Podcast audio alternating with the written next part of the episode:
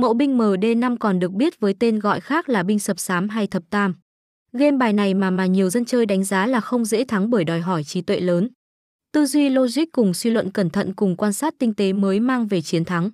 Bởi sự hấp dẫn cùng thú vị này nên mậu binh tại cổng game đang ngày càng thu hút nhiều thành viên tham gia.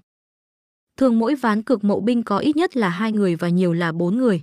Mỗi người sẽ có 13 quân bài được sắp xếp thành 3 chi khác nhau để so sánh kết quả.